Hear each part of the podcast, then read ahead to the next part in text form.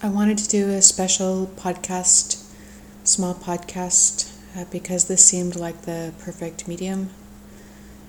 Discuss the idea. It has to do with voice, in particular, Carl Harp's voice.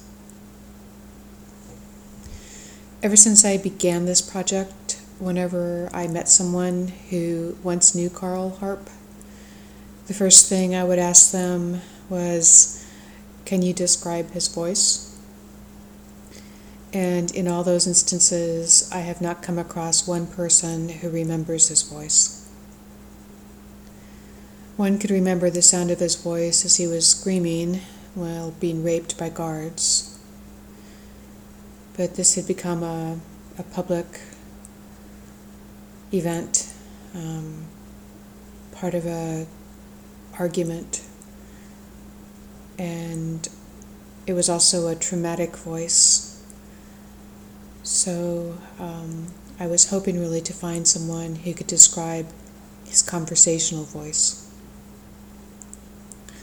Most who I met were former inmates, and it did cross my mind that one, my question seemed not practical and perhaps emotional, which I don't think it is. Um, and two, that maybe it seemed to ask for a description that might be used to identify someone. But there seems to be something else operating as well. All those I asked were men I've only found one woman who knew him, and she knew him as a child. So she only knew his child's voice. So I tried once more today to ask someone else about his voice, and once more I failed. So I began to look a little more deeply into the phenomenon. For me, voice is one of the most important features I rely upon for telling if a person I am meeting is someone I want to get to know and if they're trustworthy. Their intonation and pattern of speech provide this information. And long after someone has left my life, I can remember their voice. Well, according to some scientific research, this may not be the case for all people. Research shows that most men do not remember the sound of a woman's voice, and I don't mean just a woman that they knew, but even a public speaker, so the sound of a woman's voice. And that most women rely upon the sound of a male's voice when assessing them, yet do not hold the memory of that voice very long after the person has left their life.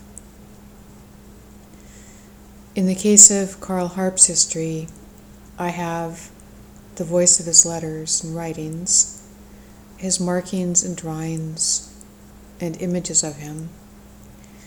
I have medical reports showing various levels and different components within his blood and urine at the time of his death have his DNA. I have descriptions of him which can only be seen as an observer's report.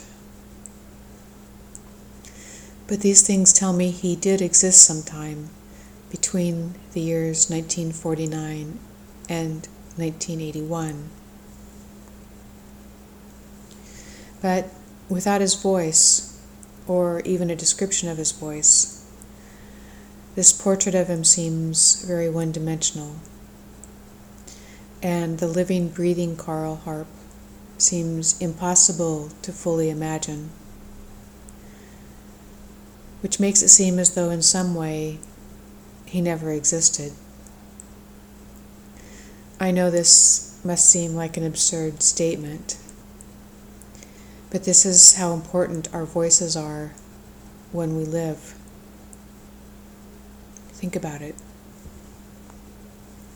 Every time you speak, your breath and the emotion and energy you have at that moment is conveyed by the sound of your voice.